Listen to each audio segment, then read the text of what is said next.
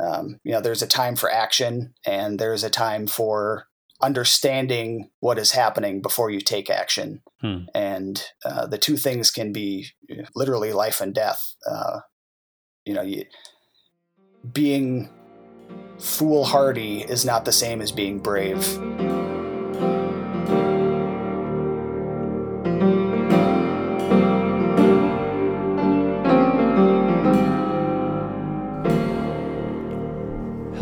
The internet. You are listening to Changed My Mind with Luke T. Harrington. I'm Luke T. Harrington, award winning novelist, best selling humorist, and guy who voted over the weekend. Um, I've already voted in an election that doesn't officially happen for another month or so. Um, I filled out an absentee ballot and I walked it over to a city park and handed handed it to two people in masks. Whole thing felt kind of shady, literally shady, because it was a park with some trees. It was shady. Um, yeah, the city of Madison had a uh, absentee ballot collection event um, over the weekend, and it was great. I walked to the park with my kids, turned in my ballot. Anyway, you should vote. It's a thing that uh, people should do. Um, yeah, the election is is happening right now. Um, not so much on election day because large large quantities of people are voting absentee because apparently there's some sort of uh, plague ravaging the earth. Um, I don't know. I'm just now hearing about this. Um, but anyway, that's not what I'm here to talk about. Voting is not till November, at least officially. This is Halloween. This is October, the spookiest month of the year. Um, so, just as I did last year, I've got a couple of episodes lined up for you on the paranormal. Um, that was my spooky radio voice. Did you like it? Um, but yeah, we're going to talk about the paranormal for the next couple of episodes. Um, in a couple of weeks, I've got a real live exorcist coming up for you. But uh, this time around, um, I thought we'd go a little more the skeptical route. Um, so I talked to a friend of mine named Doug Lattery. Now, Doug is, in addition to being a professional firefighter, which in itself is very cool, is also a humorist, blogger, and podcaster over at 10minutesfromhell.com. It's actually it's actually not that. It's um 10mfh.com, which stands for 10 minutes from hell, um, which you should definitely check out. Anyway, I talked to Doug about how he used to believe in the paranormal, ghosts, miracles, that sort of thing. And now, not so much, um, even though he has retained his religious faith. Uh, so that was an interesting conversation. Doug is a heck of a guy. Really enjoyed talking to him. I'll go ahead and let him speak for himself. I will flip you over to the conversation, and I will see you on the other side.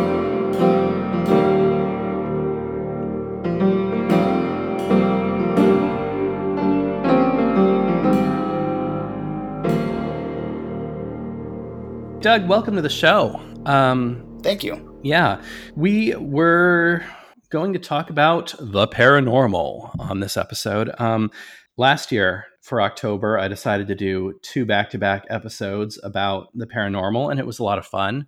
Um, I had, you know, my first guest was someone who's a little more skeptical, and my latter guest was someone who's a little bit uh, more of a believer. So I think I'm going to do the same thing this month. Um, this time around, we're going to talk about why you have gone from more of a believer to less of a believer. Mm, in a couple mm-hmm. weeks, I've actually got a uh, Christian pastor lined up who has participated in some real exorcisms. Um, and he was, uh, oh, really? Yeah. And he, for, uh, for the first decade or two of his life, he was actually uh, an agnostic, didn't believe in anything supernatural. So, yeah, I'm excited about that conversation as well. Um, I kind of, you know, as with many things, I'm kind of a fence rider on this. Like, I find the paranormal fascinating to think about, but most of the claims seem dubious at best to me. Um, even if even if I mm-hmm. do love a, a good quote unquote true ghost story every now and then. Um, so yeah, I'm I'm excited to talk about this. Um, before we get into that, um, since I clearly suck at this, why don't you tell everybody who you are and what you do? well, uh, you you introduced me as uh, you know the the blogger for Ten Minutes from Hell. Uh, I'll kind of clear that up a little bit. It's it's it's a site that's I've had uh, for a long time now. It's probably been well, it has been over ten years, and it's kind of just been a, a personal playground. Um, uh, a friend online had me start it up. We started off as a message board a long time ago, and uh, I decided to make it into a full blown website. Uh, you know, with reviews and whatever, and uh, it it pretty much kind of goes through ebbs and flows as I need something to do or I want to try something new. So um, you know, I'll, I'll write. Um, you know, we have a podcast which uh, we actually haven't done uh, this year yet because of all the weirdness going on. Um, what is there weird? And I've also changed. Yeah, there's weird stuff happening this year. Oh, I guess I, uh, I must have missed the headlines. I feels yeah. like feels like a very normal year to me. and what's funny is a lot of people like have used this year to you know, actually you know maybe start a podcast or yeah, start yeah. a blog because of all their free time. And I've done the complete exact opposite. I've like dropped off the face of the earth. I think uh, there's um I think there's an inverse correlation there with how many kids you have, right? if you're in lockdown without any kids, you're bored and you start writing or you start podcasting. But if, if you have kids, all of a sudden you either have to quit or you have to like stop sleeping or whatever. yeah, that, that is also an excellent point. That is a great point. Uh, so yeah, that it, it is still, you know, I, I am still working on things. It's just, it's uh, kind of taken a backseat to, to everything else going on. I also happened to change careers in January, and uh, so that that's made life interesting for this this year because uh, I did work in the advertising world. I worked at an advertising agency as a senior video editor, and um, then I, I, switched over. Uh, for many years, I was a volunteer firefighter at, in my city, and uh, in January, I was uh, extremely lucky to be given the opportunity to go full time with the department. So I've been doing that uh, for this past year, and well, congrats on that. That's great news. thank you. It's been uh, it's been great, um, but you know, with all these health things in the world, uh, it's definitely made things interesting. Since you're a firefighter, will you um, tell listeners which calendars they can get with topless photos of you? uh, zero. Although oh. my wife asks, and I think it's a joke because nobody nobody wants to see that. is that an actual thing fire departments do, or is that just like a sitcom trope? I have no idea. Um, I, you know, some. I think it did start in truth somewhere. Uh, my my department is yeah that that's not going to happen. you guys need to hit the gym a little more before your calendar ready. yeah. yeah, yeah, probably. Hashtag same. Um, yeah. I don't know. I hit the Pokemon gyms all the time. I don't get it. I'm not getting any stronger. You know, you'd think that would you'd think that would help. You'd think that would help. I don't know. Um, hey, you know, I mean, Nintendo. If you got a Switch, they have a pretty good uh, stable of fitness games for that. So um, that that was not a paid endorsement. I just I I I, I really like Ring Fit Adventure. It's fun. Um, anyway.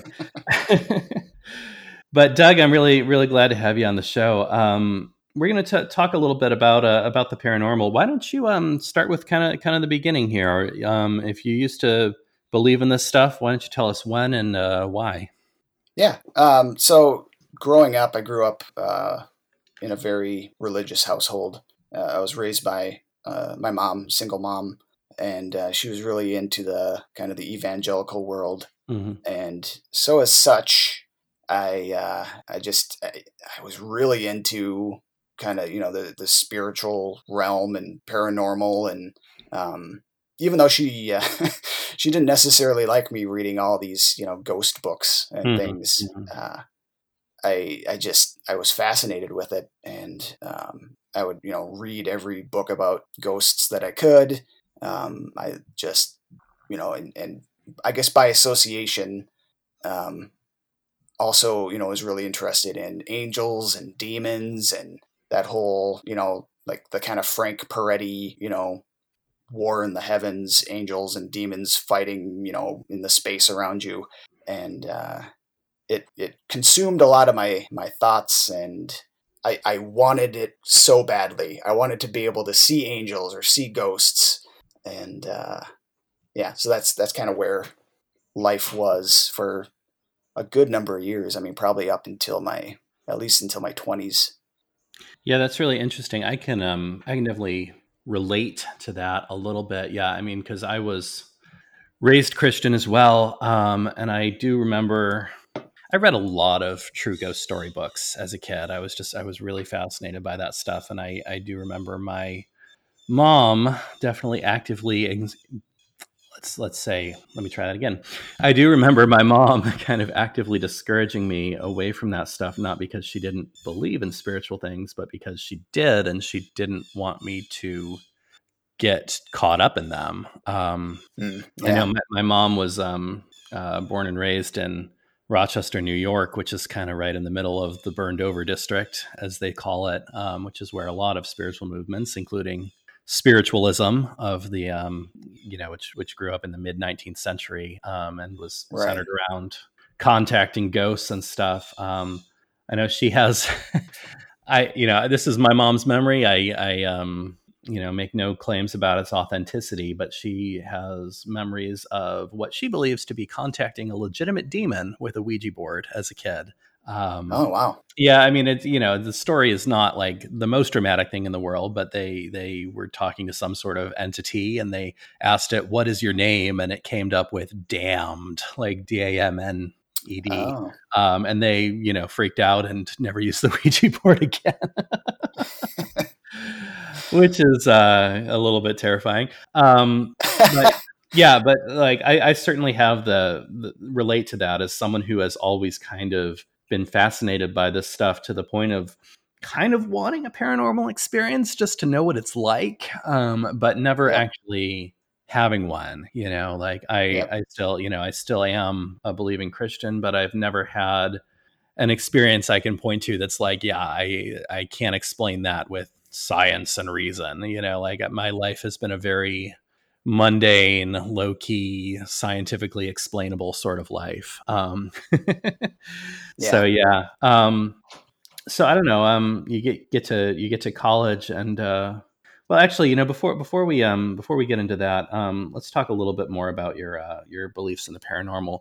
Um, one of the questions I ask on the show is, do you think of your beliefs as more logically based or more emotionally based? Like, do you think you had good reason for them? Yeah, well, definitely when I was a kid, it was all emotionally based. Mm-hmm. And it was, you know, based on the things I was reading. It was based on, I, I don't want to say like my pastors or, or even necessarily my mom. It was just, I was a voracious reader when I was younger and I would absorb anything and everything. And uh, I remember specifically reading a bunch of I don't know if you're familiar with this guy, Jack Chick. He wrote I, all those I little do. Bible tracts. and uh, but beyond that, he wrote a series of comic books called The Crusaders, which were uh, fantastically illustrated. And um, he also wrote some some other just you know regular books. Uh, mm-hmm. And I, I, read a lot of that as a kid, and I think that kind of warped my brain thinking about a lot of this stuff. Seriously, it did. I mean, yeah, that uh, I think enough Jack Chick will warp anybody's brain. true, absolutely true. Um, so yeah, it was like it, it, was definitely emotionally based, and then mm-hmm. as I've grown older, uh, things have flipped over to the logical side, mm-hmm. which is why I've I've sort of I've changed my mind on what what I think about that whole realm. Sure, sure. I do. I do want to go back to uh, Ouija boards for a second. I've okay. never actually used a Ouija board, mm-hmm. and uh, I've uh, part of it is because of you know that upbringing where you know th- those were super evil, and you you can't even look at them. Um, and I remember hearing stories of you know people throwing Ouija boards in a fire and you know hearing it scream or whatever, and uh, I've always wanted to know, you know, has anybody had like, you know, a Ouija board not scream when they threw it in the fire? or what about other board games? You know, has anybody thrown a Monopoly board in the fire and had it scream? I'm, these are these are the questions I have. I don't. I'm not sure. I, I think what you do is you raise the capital gains tax and your Monopoly board screams. You know. the real question is if you throw a Ouija board in the fire and there's no one around to hear it, does it really scream? Actually, now what I now what I want to do is just do like a big bonfire of like only Ouija boards and see what happens. Like if that's a chorus of screaming people. I got nothing but jokes today, man. I, some of them are better than others. Um, what about Scrabble boards? If you threw a Scrabble board in with all the tiles, would you start hearing like the alphabet song or I, anti-disestablishmentarianism? Man, if you can find a way to play anti-disestablishmentarianism in like an actual regulation Scrabble game, you are amazing. I don't know if that would even fit on the board. I have no idea. Um, yeah, um, and that's the interesting thing to me, actually, to try to get us a little bit back on track, um, which we'll get there in a second, I imagine. But um, so many of these stories of the paranormal that you hear, like allegedly true stories of the paranormal, are always like, you know, there was a ghost in our house and it made a bunch of noise and freaked us out. And then we left and we were fine, right? Or there was a ghost in our house and it yeah. made a bunch of noise and freaked us out. And then I yelled, go away. And we never heard from it again and we were fine. And I, I always come back to like, if that's really what the paranormal is, like, I guess I shouldn't care about it because it seems pretty harmless, you know? like, although, although it's possible that that's like a sampling bias. Like the people who actually survive encounters with ghosts are the ones who have true stories to tell. I don't know. Um, that's still something I'm thinking about. but um, to get back to the yeah. question, to get back to the question a little bit, um, do you feel like you have this emotional need to believe in the paranormal to justify your religious beliefs? Is that part of it, or? That is definitely a part of it. And in fact, I remember I had a uh, kind of a crisis of faith in my 20s. You know, I think like most people have mm-hmm. or are still going through. And um, I even thought at one time, and I've never told anybody this. So this is this is a an exclusive to your podcast. Not that anybody cares. Nobody cares. Um, exclusive interview with Doug Lattery. Who's that guy? Um, who? What? The, the, guy who runs that um, 10 minutes from hell website? That guy? I I wanted to pursue. Now this is going to sound stupid um, because it was, and I and I quickly abandoned the idea. I wanted to pursue like like witchcraft or some sort of you know more you know like a mystical art mm-hmm. just to see if it was real hmm. because if it was real then there'd be you know validation for the other side Sure. And again, that's a stupid idea, and I, like I said, I quickly abandoned it. But it was, it, it, was a thought that came into my head, like, you know, how, I need to find out that this is real somehow. So maybe we'll come at it from another angle. Yeah, yeah. And, no, I mean, I, I, can definitely see how growing up with Chick tracts would put that in your head. Um, I mean, because that's, oh, that's what so many of them are about is is um you know demons yeah. are real, and if you start playing Dungeons and Dragons, you'll end up possessed by them. So right, um, right, yeah. I mean, if you're coming at it from this perspective of like there's literally a demon under every rock, um, then I mean, it's I, I, think it's totally reasonable to say, well, then I should be able to find demons if I look for them. You know, um, I mean, right. if they're if they're really as ubiquitous as Jack Chick is telling me, um, it's it's not at all a stretch to say, well, then they should be accessible. Um, so I I totally get that. Um, yeah, um, why don't we um, continue down that continue down that road and talk a little bit more about uh, the crisis of faith you had in your 20s, kind of what led you there and where it ultimately led you? Well, um, one of the things that started contributing, uh, and I, I, I don't want to throw anybody under the bus, so I'm not going to say any names or any organizations, but I did go on a, a missions trip in my late teens, early 20s. And uh, there was kind of a lot of that feeling of that sort of religious spiritual, you know, miraculous energy happening. Mm-hmm. And um, we were at a uh, like a worship service where they were, you know, trying to do healings, and I, I remember them. This is a little disturbing, um, just because of the the nature of it. I think uh, they they had a woman in a wheelchair, and they picked her up out of the wheelchair and from my perspective, sitting there watching this, they were kind of under each arm, walking her down the aisle where her legs were just kind of flapping, you know, just kind of moving as much as they possibly could, which was not very much.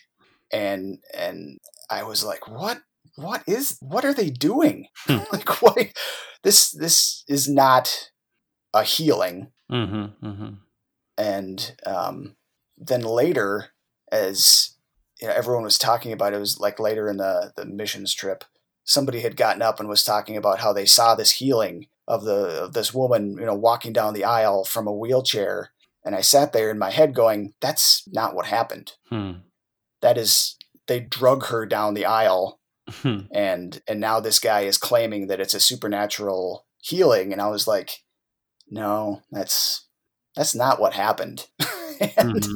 it really started changing my thought on okay, so if I was there and I saw this and then I hear somebody claiming that it it, was a supernatural incident, how many other times have I heard about supernatural incidents that are just as dubious? Sure, sure. and uh, yeah, that that that was one of the, the kind of the catalysts to to changing my my mind on on all this stuff. Hmm. Yeah, that's interesting. Um, I know that. Yeah, I mean, I I, don't doubt that um, fake faith healings happen. Um, I guess my question is like, what happened to this woman after the service? Like, was she still around? Did Exactly. anybody notice whether she was walking or?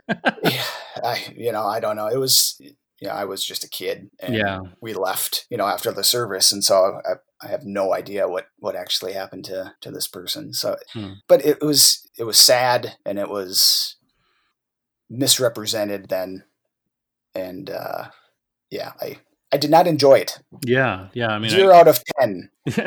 Zero out of ten would not order again. Um,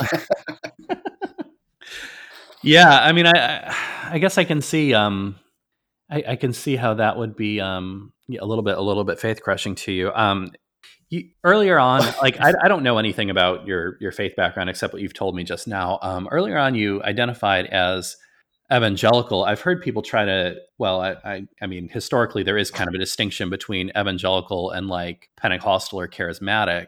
Um, is do you have did you have a lot of experience before this with like healing services and that sort of thing, or is this all brand new to you? Um, no, I mean, I, I guess, yeah, I said evangelical before. I'm actually not even hundred percent sure of the distinction of what is what. Yeah. Um, my church was non-denominational. okay. Uh, church is non-denominational, which, as a kid, I didn't realize. I, I didn't understand what that meant, and uh, I guess I still don't hundred percent understand what that means. It means it's a Baptist church, but with a cool website. That's what it usually means. um, you know, there's uh, there is church oversight. You know, the the church is joined, you know, with a group of other churches, and Oh, blah, so blah, it's a non-denominational denomination. exactly. um, yeah, it, whatever. Uh, but uh, I, I I don't pretend to understand. They're at the core. They're all great people, so I, I can't uh, Sure, can't say sure. anything bad. But the th- one thing I realized, and I don't know if this was my original point, but this is where I'm going with. So um, I was sitting there in a, a worship service, and I was like, "What I'm experiencing right now is completely different than this person next to me. We're here in the same church, listening to the same words, singing the same songs, but we're coming at it at two different completely points of view. hmm And I I don't know if that's unique to the non-denominational experience because this guy over here might be in a in a way more mystical, charismatic point of view where I'm a little more, you know, logical or whatever you want to say. Hmm and you know yeah, maybe this person is believing in uh, transubstantiation and i'm just eating a, a wafer you know? Yeah, It's- yeah. um that, that, that was kind of a strange like realization for me too where it's like in this church that i'm at not everybody is on the same page. Hmm and again i'm not sure if that's unique to a non-denominational church. Maybe it's even unique to my own church. I don't know. Yeah, yeah. I mean, it's, I think there's pro- probably a something to be said for that, right? Because then, uh, if you say we're a non-denominational church, then you you know you're saying we don't identify with any specific particulars of any one denomination. Um, so yeah, I can I can definitely see that. Um, Now, when when we talk about a faith healing, we're obviously talking about something a little more uh, extreme than something like transubstantiation, yeah. right? Because um, that you know the right. Catholic understanding of transubstantiation is the bread and wine take on the substance of Christ's body and blood while retaining the accidents of bread and wine that's it in Aristotelian language. What that means is that yeah, it still looks like bread and wine, right? Like they're not pretending yeah. it's any, it, they're not pretending that it appears to be anything other than what it appears to be. When you say when you talk about say someone sitting there, say, like someone watching the exact same thing as you and saying that woman got up and she walked by herself, and you're sitting there saying I saw it and she was just being dragged by two large men down the aisle. Like that's a pretty extreme difference in perception. Um, and I'm just curious how how do you account for something like that? Um, what what's your what's your explanation for that? Uh, I mean, it, is it just a I'm human psychology thing? Like if you're in this ecstatic state of mind, you'll see what you want to see, or is it, is is it something more than that? I don't know.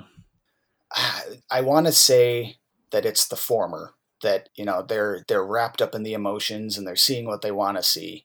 I'm really hoping that it's not dubious or yeah, like deliberate deception trying to justify something that right. for you know to, to keep their own belief they're right. you know they're saying well well that that is what happened uh-huh, uh-huh. because because if it, it didn't then what am i doing here you mm-hmm. know and, and mm-hmm. un- unfortunately i'm I, i'm hoping that that it wasn't that right that right. it instead was was sort of a mistake but i mean uh my wife was also with me on that trip. She was not my wife at that time, but mm-hmm. um, we both kind of we talked about it and we went, "That's that's not what happened." so you know, like it wasn't yeah. just me, right? Right, it, right. You know, that's crazy. yeah. So, and I don't know. Yeah, sure. I'm sure that happens more than than uh, people like to admit. Mm-hmm. And mm-hmm. Oh, oh, you know it does. I mean, you know the the sort of the faith healing charlatan big tent revival sort of vibe. I, am sure that exists quite a bit in the world. Sure. Um, and it and it, I, I think it does more damage than anything, and it, it that makes me sad. Yeah, I mean, you know, why wouldn't it? I mean, you know, lies are only lies until they they get exposed. So you you see the faith healing, which is not in fact a healing, and that leads you where? Uh, I mean, to just kind of it, it wasn't immediate, but just kind of question everything. Like, what what do I really believe? Mm-hmm. Like, if if that's not true, you know, if if people are are saying things like that that aren't true, how many times have I heard stories like that that probably also weren't true? And it just you know kind of starts domino effect where you're just like, what do I believe? If maybe if none of this not real either, right? hey, hey, he's real. He's real. I mean, he got his own um, Pizza Hut pizza in the '90s. I mean, how much more real do you get than that?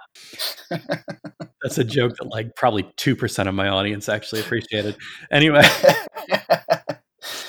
so you know, I, I, eventually came back around to having a faith, and it, it wasn't long, um, but like everybody, I hope I, I have gone, uh, you know, in sort of a of you know I, yes i have faith. No i don't. Yes i do you know over the years. Right. And it's it's usually over different issues that are kind of like uh, in the words of yoda unlearning what i have learned um, from my youth you know uh, lately it's been about the bible and uh, you know what what it actually says as opposed to what people told me it said and uh, i'm actually reading your book Hey, you know, for a plug, plug, a plug in there. um, and I, uh, you, a lot of what I'm reading that you say uh, in the book it resonates with that kind of that place where I'm at right now, mm-hmm. where it's like, what was the original word, and you know, why did they translate it into this? Mm-hmm. And um, I found out a lot of, you know, it's been the past few years that I've kind of gone through this, and it's like. um, interestingly enough, it, it started when I was uh, asked to lead a small group at my church. And mm. as I started, you know, in my usual over preparing for everything, uh, I was over preparing for teaching about the Bible. And all of a sudden it was like, well, wait a minute. I've been reading this wrong. Wait a minute. it's like, oh man, there's so much more that I, I don't understand. There's so much more that I don't know, and uh, yeah, it's it, it's it's led me down that that path. But um, I mean, even to I mean, if, if we, will get back into the supernatural, you know, even about angels and demons, it, it's so different than what uh, Christian culture would tell you. Mm-hmm. It's so much more mysterious and so much more. It's not laid out. Mm-hmm. And so you've got the people that say, "Oh, well, we only believe what's in the Bible." Like, okay, well, these beliefs that you're you're saying that you're holding to, those are extra biblical because it, it's not what the Bible says. Why don't you give an example? Uh, you know, the verse, the verse in uh, Isaiah where it talks about, you know, where where everyone talks about. Not, I'm not. I'm using the wrong word. It's not everyone. where certain people certain denominations talk about you know Satan falling from heaven, mm-hmm. and it references the the verse in Isaiah, which they they only show you that one verse. Mm-hmm, mm-hmm. You know the the son of the morning, and you know whatever. Um, it's like well, that's not about Satan. That's written about a, a specific ruler of that time, and everyone's just taken that verse and you know kind of pieced together this Satan narrative using you know things that it doesn't explicitly say that you know they've just sort of been attached together. And maybe you've got a, a different point of view on this but um, it's not what it says. So i um, i don't know. What do you think about that? Yeah no i mean um, you're not wrong. I think i think it's actually um, i think it's actually ezekiel not not isaiah um, which i'm i'm kind of hastily searching through my Bible, so I actually know what I'm talking about.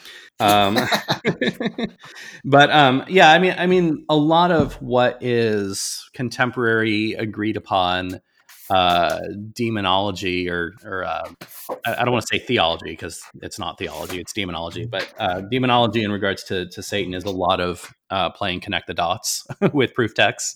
Um, right. There's not a whole lot about it in Scripture. You're, you're not you're not wrong about that. Um, now, I, I, think a lot of the um, the justification for that is uh, in the book of Luke in chapter ten, verse eighteen, um, when um, the the the uh, disciples say to Jesus, "The demons are subject to uh, to us in your name, like we can cast out demons." And demon, Jesus is like, "Yeah." Uh, he says, "I saw Satan fall from heaven like lightning," which is kind of a reference to that Ezekiel passage. Um, but yeah, I mean, I, I, again, the the whole the whole narrative of uh, Satan falling from heaven is a little bit. Um, it, it is a it is a little bit of connecting the dots between Ezekiel and Luke and Revelation. Um, so yeah, I, I, mean, I definitely uh, definitely agree that um, Protestants have a habit of pretending we know more about Satan from Scripture than we do. I don't I don't disagree with that. Um, yeah. Well, I guess my point is, it's if they're just taking what the Bible says, which is what most people claim, they're, they're actually taking more traditional or uh, I guess you know extra biblical sources to to fill in those holes.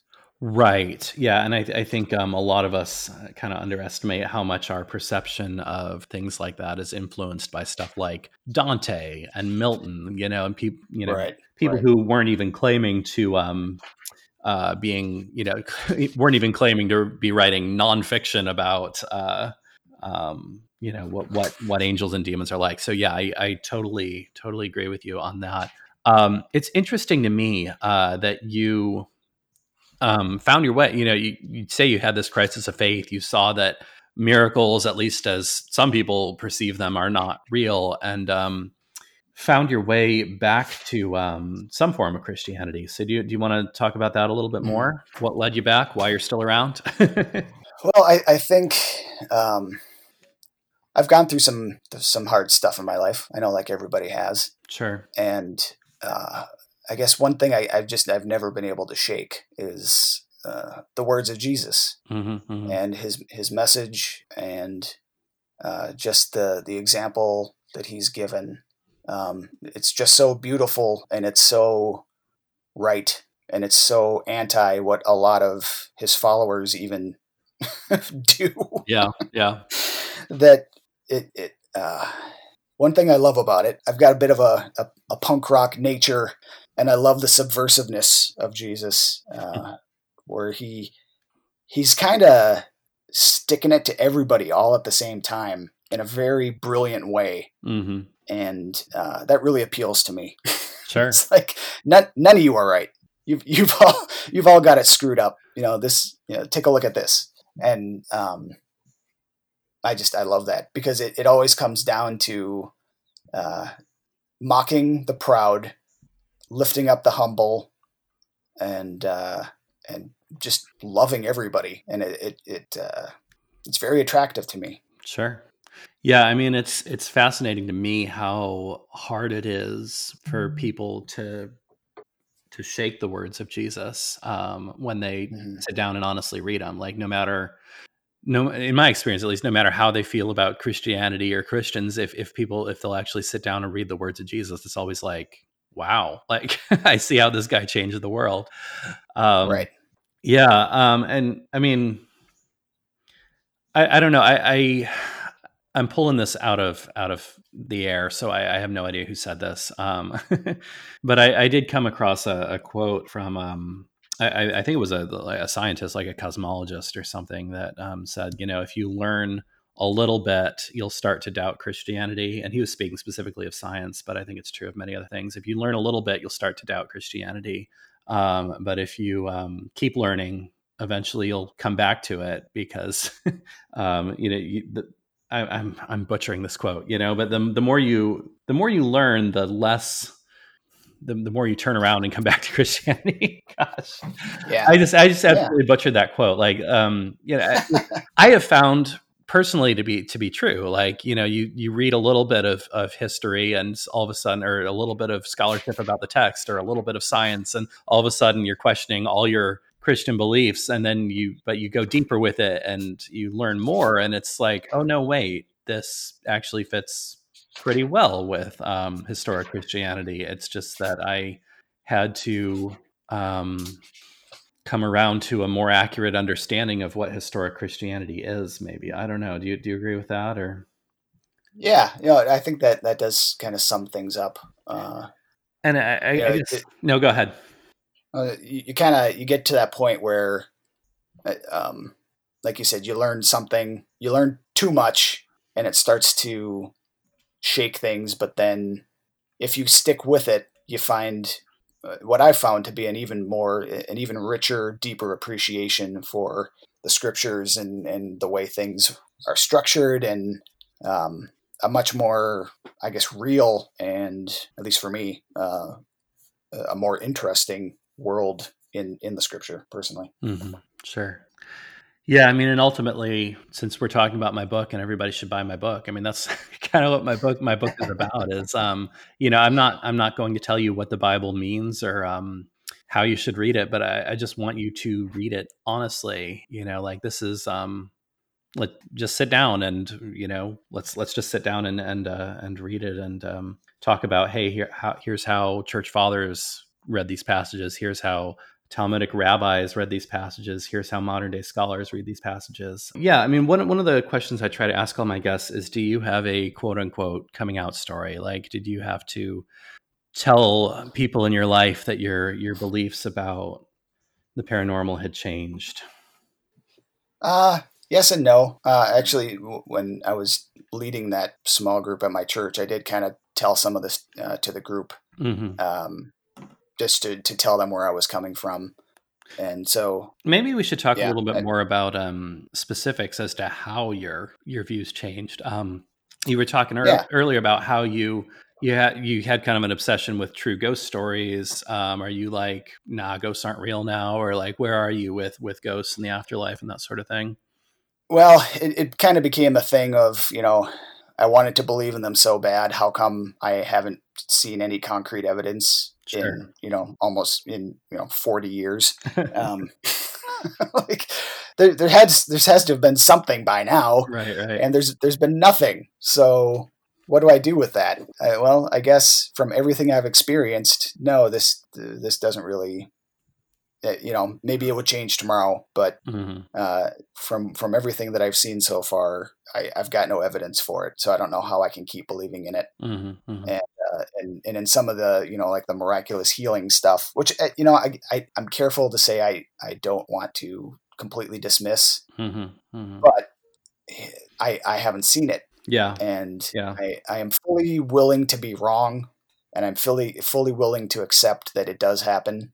Um, I, it's just something I've never experienced, Mm-hmm. and uh, I don't want to be a, as arrogant as to assume that it, it can't just because I haven't seen it. You know, I know plenty of things exist that I've never seen or experienced, so I'm I'm not uh, I'm not that foolish, just a little foolish. this might get a little too deep into the Christianese weeds, but I'm I'm curious if you've um, kind of hopped traditions within Christianity. Are you still quote unquote non-denominational or? Yeah, I think so. Uh, I haven't I haven't uh, pledged my allegiance to any other denomination, sure. if that's what you're asking. Yeah, no, I mean, I'm I'm just curious because I'm I'm just curious because my pretty much my entire background as a Christian is kind of Presbyterian slash Lutheran. Like that's kind of the world I've spent the vast majority of my life inhabiting, which are both kind of have a long history at least of being very uh, cessationist is the word, um, which is you know the the idea that miracles kind of stopped happening after the last apostle died. Um, and I, oh, okay. I don't know if I'm sold out. I, I don't know if I'm sold on that idea, but it is kind of where I'm coming from. Like, I don't have, you know, this big experience of like revival meetings where everybody is jumping up and shouting, "I'm healed." That's that's just uh, not not where I'm coming from. So I, I was just curious if um maybe you'd you'd hop to a more um classically Protestant tradition like like Reformed or or Lutheran. No, Okay, no, I haven't. so I, I did want to. Uh, I had one more story about uh, another nail in the coffin for the supernatural Sure. for me. yeah, let's tell it. Um, it was when I when I started as a, a volunteer firefighter. I went on a medical call, and uh, I walked in the door, and um, we were uh, the paramedics had already arrived, um, so we were just kind of coming in to to see if they needed help. And I hear a, a low guttural growling and and screaming and um, everything from my background that would imply demon possession Mhm. I mean, just it. You know, when when you think of classical demon possession sounds, Is there a that's lot of, what I was hearing. there are a lot of Latin involved. um, and and so I was like, oh my, you know, what is happening? And you know, we come in, and I'm I'm very new, so I'm pretty much just observing. Well, this person has uh, is a diabetic, and their pump had stopped working. You know, providing them their their needed insulin. Um, and or it was something along those lines. So their blood sugar had gotten very low. That now that I'm saying that out loud, uh, that's not right. But whatever the case was, their blood sugar was very low, and uh, it was creating this uh, uh, response in them that was writhing, screaming, demony looking presentation. Hmm. Um, you know, they, they give her the the, the glu- glucose, you know, from the tube, and you know, s- uh, start making, you know, uh, you know, when when somebody's going through that, you give them a quick burst of glucose, and then uh, something with uh, more uh, long lasting, you know, like starches, like a peanut butter sandwich or something like that. Sure. So they were getting her, you know, the the peanut butter sandwich, and um, within a matter of minutes, uh, they started coming out of it and talking normal, and you know, becoming a regular person again. Hmm. And it was just like, you know, for me, from my background, I was like, huh, Hmm. interesting. Yeah. Like, Yeah. This thing, this thing that classically, you know, portrays itself as demon possession is just a medical imbalance. You know, some of the, the chemicals in their blood aren't right. Hmm. And once we once we right those chemicals, everything goes back to normal. hmm Like, Mhm. hmm, fascinating. Turns out the demons. Turns out, like, no. yeah. Oh, go ahead. I was just going to say, turns out the demons were just hangry, but the Yeah. that was going to be really funny. But now the moment's passed. Um, That's what I'm all about. yeah, yeah. Wrecking jokes. that's, what we do here. Um, yeah. Now let me let me push back on that in, in just one little way because I'm I'm not saying you're wrong. Um, I do want to ask: Is there maybe room for a both and understanding? Um, like Absolutely, there is. Okay, because I, I feel like a lot of times in the New Testament, in the Gospels, you see a case where a demon, like it says a demon's there, the demon is pretty clearly causing a physical malady. You know, like Yep. Um, you know, maybe the spiritual and physical realms aren't as far apart as people sometimes imagine them. You know, um, so you are okay with the idea of like it's Yeah. a physical malady. There is a demonic influence on it. I, I'm just, I was just curious. Like, I'm not saying Yeah. I'm, I'm 100% sold on that either, but um, No, and and um, it, it, another caveat to that story is not everybody who has low blood sugar turns into a writhing demon person. Um, that's that was unique to that individual, Sure. and I think a lot of things are unique to individuals. mhm, Uh, mhm. but uh, you know, talking about my my belief in Jesus and and uh, His words and all that, I totally accept because there's several accounts of him, you know, dealing specifically with demons. Um, I think that that does exist in the world. I, I don't claim to understand it anymore. Whereas in my younger years, I might have said I understand how this all works. I know everything and I, I have gotten to, I guess, more of a place of yes, Mhm. maybe there are somewhere, but I think we attribute a lot of things to demons or Satan that is really just us, Mhm. or it's really just something else that can be, uh, you know, uh, explained away. Um, not everything is, you know, it's kind of the the Occam's razor Sure. you know it, it's it's not sometimes there's a reasonable explanation that you don't have to jump to. It's demons. Mhm, you know it's like the the meme of the guy saying it's aliens you know, that everyone you know uses as a joke of you know Mhm. what do you think caused this? You know it's aliens. Like you know it, no may, let's let's figure out the logical reasons first. Mhm. and maybe if there is no logical reasons sure maybe it is demons but let's rule out the other stuff before Sure, we just sure. jump into that boat Yeah, and of course, Occam was himself a monk, so he wasn't. Um, when he formulated his razor, he wasn't coming at it from a purely um, skeptical materialist perspective either. Um, and I know that the Catholic Church has a very rigorous series of tests that's you know, it's allegedly demon possessed person has to go through before they'll approve the exorcism. Um, like is that the uh, the alphabet backwards and they have to touch their nose and walk along a line? Uh, that's something else. I, something something, something like that. No, I mean it's. I think it's like speaking in languages the person wouldn't know. You know, being privy to secrets the person wouldn't know. That sort of thing. Like you know. Uh, but I do appreciate the joke. It was a good joke.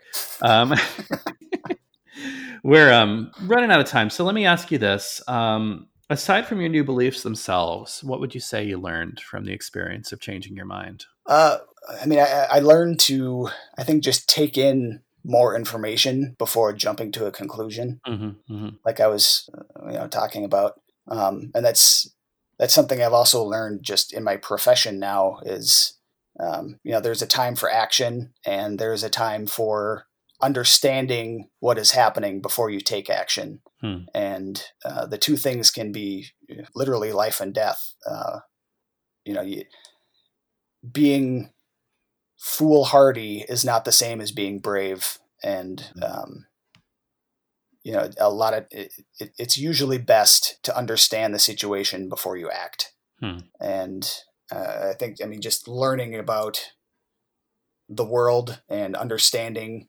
uh, things before you just make up your mind about it uh, i think is the way to go Hmm. and uh, that gets back to my you know i, I don't i don't want to be arrogant enough to say i understand everything because i i absolutely do not um, you know, like in uh, in Bill and Ted, you know, the you know true true knowledge is knowing that you know nothing. That's us, dude. That's me, dude. Good old Socrates. yeah. Learned so much from from Socrates. Um, have you watched the new Bill and Ted movie? I haven't yet. Absolutely, I did. Is it I good? watched it a couple times now. I enjoyed it. I, I like those movies, though. If you don't like those movies, you probably want to skip it. But I thought No, I, I enjoyed I it was first wonderful. Two. I enjoyed the first two for sure. I just haven't. I thought it was uh, a wonderful movie. Right on. I will check it out. All right. Um, before we wrap up, I have three questions I ask all of my guests, um, which are trying to get at the ultimate goal of this podcast, which is to kind of poke at these questions of epistemology, ontology. How do we know truth and how do we know ourselves? Um, so, Doug, what do you think what would you say identity is? Does everyone have an identity? How do you know your identity? What do you think? Hmm. Yeah, that's always the big question. Um, it's one of three. I think we go through. I think we go through life trying to attach ourselves to an identity, hmm. and I know I'm guilty of it. You know, it's like, you know, you want to you want to grab onto a group that you feel like you associate with, and and you know, wear the T-shirt or wear the hat. um, whether that's you know your favorite band or uh, you know the, your political party or your your career. You know you can define yourself by whatever it is you do. Um, I think we we want to find those people that we feel we identify with and and latch onto them because you know it's like these are our people mm-hmm. and it's a it's a strong motivator for a lot of things mm-hmm. um, and I think you know within each of us there's just a, a sense of belonging that we want to you know feel part of a family and whether that's your real family or if your real family sucks then you try to go out outward towards you know a, a group you feel you identify with mm-hmm. you know humans need other people whether we like to admit it or not and um, i think our identity wants to be with with a group hmm. It sounds like you find that, that ultimately, yeah. It sounds like you find that sort of thing ultimately unsatisfying, though. Am I reading too much into that, or? Uh, I, I, I think. Huh. Now you made me think. uh, you made me think. You sound like um, you're still a pretty, pretty restless guy who has not found the group that. I think I find I, I have found many groups. Yeah, yeah, and and it's the you know, does that really matter? Yeah. And on one hand, I, I think it does, but I think to find true happiness, you need to figure out that. I, I, I guess I found happiness in that it doesn't matter what group I'm in. Mm-hmm. That um, that uh, you know whether I guess it, this sounds like a cliche answer, but you know that that God can be enough. Yeah. Um, and it, although we find ourselves seeking after a place to belong that it, it does ultimately you know be it is empty but yet i still find myself doing it hmm. i don't know if there's a way to stop that i think yeah. that's just human humans you know we're mm-hmm. we want to find a group to belong to and to be safe in and uh, to you know feel like we have camaraderie with mm-hmm. Mm-hmm. Uh, that probably makes no sense. I'm just rambling. well, you are now part of the elite group of people who have been guests on Change My Mind with Luke T. Harrington. So, congratulations. Yes. Yeah, there you go. I mean, your heart has finally found rest, right? no, I mean, I, I always, I always do come back to um, Saint Augustine's line in the Confessions of, you know, our hearts are restless till they find rest in you, O Lord, or however he puts it. Um, mm. honestly, I feel like I feel like that's probably true, even apart from the question of like whether God actually exists. Is there does seem to be this yearning in the human heart for just the assurance that you know, like we're here for a reason and we are loved, and certainly yeah. a deity is one the, like positing a deity is one way to get there um that very i mean it, it, might be the best way to get like it might be the best way to get there apart from even apart from the question of whether god is real or not like it seems to satisfy people in a way that many many other things do not. Um, so there's yeah. probably you know i I, th- I think that I, I, remember john i don't know if you know jonathan haidt at all. Um, he's a, a, psychologist and a philosopher. He's, he's an atheist. Um, his his his uh, probably best known book is The Righteous Mind. Um, I, I, heard an interview with him once that he he he was like, yeah, I agree with um, with uh, religious people that everyone has a God shaped hole in their soul or their in their heart or whatever metaphorically, right? I just don't agree that there's a God to fill it, which is just a really interesting way of of looking at it. Um. Second, what would you say human nature is? Are we all the same deep down? Are we all different deep down? Or are we all blank slates? What do you think? I think we're I think we're all the same deep down. It gets back to the identity that I was talking about. We all want a place to belong. Um, you know, if you want to get into the the hierarchy of needs, you mm. know, we need food and shelter, and um, you know, we we need we all have those same base desires that you know we need to satisfy that that lizard brain mm. um, and then you know we all kind of dress it up in different ways and pretend it's something else. But Mm. um, I think we all, you know, across the planet and, and throughout history, we we're all just looking for the same stuff, Mm. and uh, So how it, it's different things for different people, but it's all ultimately trying to meet those same goals. Yeah. I'm just curious about this and I'm I'm not trying to like put you on the spot or anything. I just want to know your thoughts. Um if everybody feels the need to belong, what what do you do with the fact that like hermits exist? that people there are people who deliberately choose solitude. What do you think that means? Yeah. Uh, you know,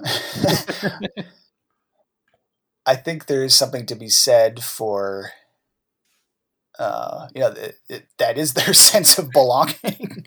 Interesting. being being away from people is is where they belong. I don't know. Huh. Is that stupid? It's probably stupid. I don't know. I mean, it, Uh, it, it makes it makes some sense to me. Like that, like where I belong is by myself. I don't know. Yeah, Yeah, I can see that. I'm I'm Or where I introverted by nature, so Yeah. I can get that. Yeah. Well, or like where I belong is at one with nature or whatever. Like I can I can see that. I can Yeah. see that. Um, Yeah. Interesting. And finally, Doug, what is truth? How do you know truth? How do you know when you found truth? What do you think? Uh, you know that's it, of course a complicated question I, I think there is a truth that we don't have full view of uh, you know in, in our fleshy meat bags that we sit on this planet in um, we don't get to see the world outside Mm-hmm.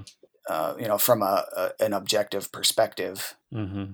and uh, so you know for for all the knowledge that we think we have and all of the understanding that we think we have we don't we don't get that objective view um, and so you know i think that's the the absolute truth that exists in in the universe is there's there you know if someone were able to see things outside of everything they're seeing the truth and and you could easily transpose that onto god that god sees you know outside outside of time and space is able to look in and say this is what this is Yeah. and from any one point within uh, you know this existence that we're in we just get a small view of of what everything really is Mm-hmm. and that, that kind of gets into you know like in the book of job where you know god comes to job and saying yeah, at, at the end saying you know who are you Yeah. Were you there when everything was created were you know have you had knowledge of all things and you know he goes on in the, the long speech about that it's Yeah. I, I think I believe that. You know, it's like there is a truth that exists, but I, I I'm not arrogant to say that I understand it. Yeah. I, I, I know what I've got around me and what I experience, but it's a small part in reality. I mean, I can't even see in all the different, you know, wave spectrums. Mm-hmm. My dog sees differently than I do. You know, my dog hears things that I can't hear yeah. you know how can i how can i even understand anything if i can't you know my my perspective my perspective is so limited Yeah, yeah. No, what's really striking about Job is that God doesn't give Job an explanation and basically says, "I don't owe you one," you know, Yeah. um, which is, Yep. I mean, that I, I think that's probably the key to that particular book's timelessness. Like that's why people still read it and study it, and it's it's what Sunday school lessons so often completely gloss over. You know, when they even talk about Job. Um, like so so often the the message of job is rendered as like and job was faithful to god so god gave him a bunch of new cool stuff and it's like no that's not really what that book is about. Yeah i mean he job never even understands i mean you know god never says so you know look this was a contest and you passed. I mean that that's never laid out. Right. Like it's right. that that opening you know uh scene in job is never explained to job. Yeah. And he just has to to live with that. Yeah yeah well we're about out of time so um, before we go real quick doug you do you have anything you want to plug you want to plug your website one more time or Yeah, yeah, and uh, yeah, you can come to my website, see what's on there, see if I've done anything new. It's a surprise. Has he updated it in, in the past year? Um, it's it's the number 10 mfh.com. Uh, and that's short for 10 minutes from hell, which means nothing if you're wondering. It just kind of sounds cool. All right. Well, this has been Changed My Mind with Luke T. Harrington. I'm Luke T. Harrington. You can find me on Twitter at Luke T. Harrington or just go to my website, luketharrington.com, and I will see you next time.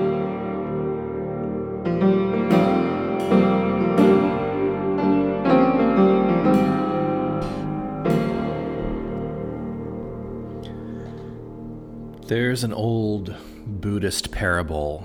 Um, it's called The Blind Man and the Elephant, and I've written pretty extensively about it, so this won't be the first time you hear me talk about it, uh, nor the last time, because it seems deeper every time I come back to it, um, which means probably either it is or I'm just getting old and senile in my mid 30s.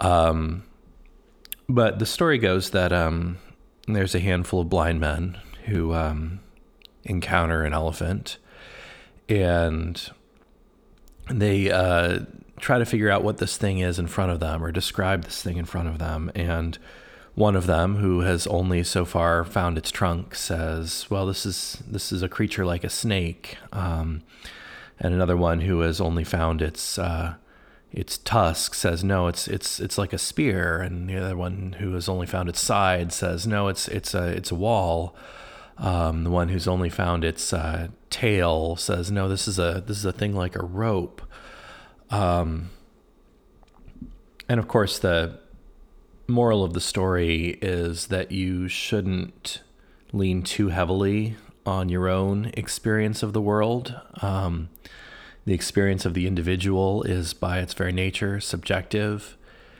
And it's unlikely that any one person has access to the whole truth.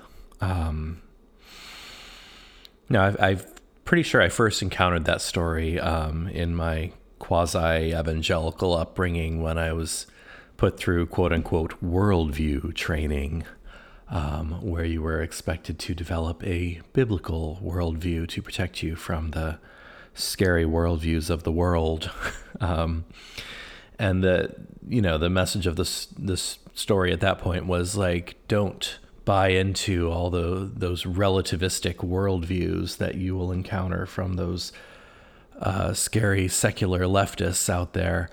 Um, of course, the great irony about that is that for some reason now the religious right is all a bunch of relativists uh, who reject the idea of absolute truth, and, everyone on the left, seemingly right now, has become a total dogmatist um, with no room for disagreement. Anyway, um, that's not the point of what I'm talking about right now.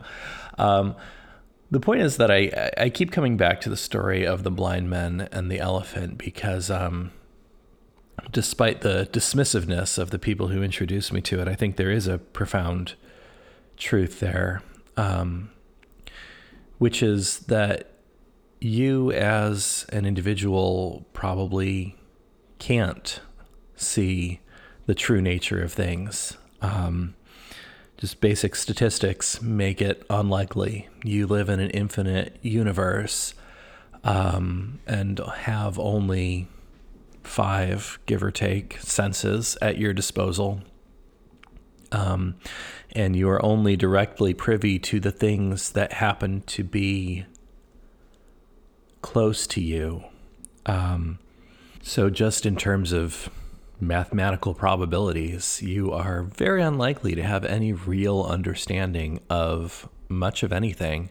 Um, it's interesting to me that Doug brought up the book of Job at the end of our conversation there because there are interesting parallels uh, between the book of Job and the, the parable of the blind men and the elephant, um, which is fundamentally that as we said in our conversation, God really doesn't try to under try to explain to Job what has been going on at the end of that book. All he says is, "You don't know what you're talking about," which is true. Um, you think about the the possibility of explaining an elephant to those blind men, like it's not outside of the realm of possibility. Um, however, their faculties would limit their total experience of the elephant, which um, is the point of the story. Um, and then extrapolate from that to the possibility of explaining the machinations of the entire universe and possibly beyond to a finite being like a human, um, and how infinitely harder that would be. Um, and maybe that's why God doesn't try. Um, I mean, if you haven't read the book of Job, it's literally just 60 chapters of uh, verse poetry about all these characters just arguing back and forth about the nature of God and morality in the universe, and then God showing up at the end and telling them all to shut up because they don't know what they're talking about. that's essentially the whole book. Um, and there are certainly thoughtless ways to say, I don't know anything. Um, you know, I don't know anything, therefore I'll buy literally whatever the new age store down the street is selling. Well, maybe not, but there are thoughtful ways to say it as well. Um, there are ways to approach the universe and our knowledge of it with humility. Um, and I hope you'll uh, keep that in mind um, as we press on into our next paranormal episode. Um, where I've got a great conversation with a believer in the paranormal uh, lined up. As I've said, my own experience of the universe has more or less 100% been highly explainable by science and reason. Um, but I know that my experience of the universe is not the only one. Anyway, that's it for this week. Um, if you like the show, if you like what I'm doing, please take a second to rate and review it on iTunes or whatever podcast service you use. If you do rate or review it, I will read your review live on the air and make you internet famous. You can show all your friends, and they will doubtless be very impressed. Um, we do have a new review up on iTunes, um, another five star review, because what else would it be? I'm awesome. Everybody knows this. Um, no, the review is from a user who goes by Rocks Will Cry Out. Uh, cool username, dude. Um, I hope the rocks don't yell at me when they cry out because that would make me feel bad. Um, no, I know that's a quote from scripture. But the title of the review is Fantastic Concept, Engaging Host. Aw, thanks. Um, Rocks Will Cry Out says conversations around hot button topics have become increasingly difficult to engage in with those on a different side. That's why they're called hot button topics, by the way. Uh, this podcast provides an opportunity for us all to consider another perspective in a non threatening and grace filled way. Luke offers intentional and thoughtful questions, allowing the guest's story to be respected. He never gets in the way of that story, giving space for them to tell it as they wish. By framing these challenging topics around personal stories, he is gently showing us all to be more open. Um, thank you so much, Rocks Will Cry Out. That's exactly what I'm going for with the show. And if I'm hitting that target, that honestly means the world to me. Um, so if you're listening and you haven't reviewed the show, I would really appreciate it if you would just hop on iTunes and tap out a 10, 10 word review. It's great. Luke rules. I want to have as babies, something like that. No, you don't want that. Um, if you would like to support the show financially, um, this is a listener supported show. You can just hop on ko-fi.com, that's ko fi.com slash change my mind and buy me a cup of coffee. Um, coffee is delicious. Everybody should drink it except for people who have religious object- objections like Mormons and Muslims. Um, but yeah, you can buy me a cup of coffee at Ko-Fi, or you could buy my book. Um, my book is still out in the world. It's been about a month since the release, uh, selling reasonably well. Um, I'm pretty excited about it. It's one I have been working on for years. It's called Murder Bears, Moonshine, and Mayhem Strange Stories from the Bible to leave you amused, bemused, and hopefully informed. Um, it is possibly the funniest book about the Bible you'll read this week. I make no promises, but that is a distinct possibility. Um, it's written with a general audience in mind, uh, published by a Christian publisher, but written for a general audience. It's for anyone who wants to learn more about the Bible. I do not preach much in it. Um, it's mostly a just the facts and some jokes approach. So you can find that wherever fine books are sold. Also, where mediocre books are sold. Let's wrap things up. I want to thank Jonathan Clausen, my editor, for editing the show. He's a great guy. If you need an audio editor or a video game, he's the one to hook you up uh, look him up. I want to thank Raven Creek Social Club for hosting the podcast. Those guys are great. Check out their other podcasts, Faith and Other Oddities, and The Commentarians. I want to thank Doug Lattery for coming on the show. Doug rules. Go check out his website at 10mfh.com. And finally, I want to thank you for listening to Change My Mind. And please don't be afraid to change your mind. Thank you.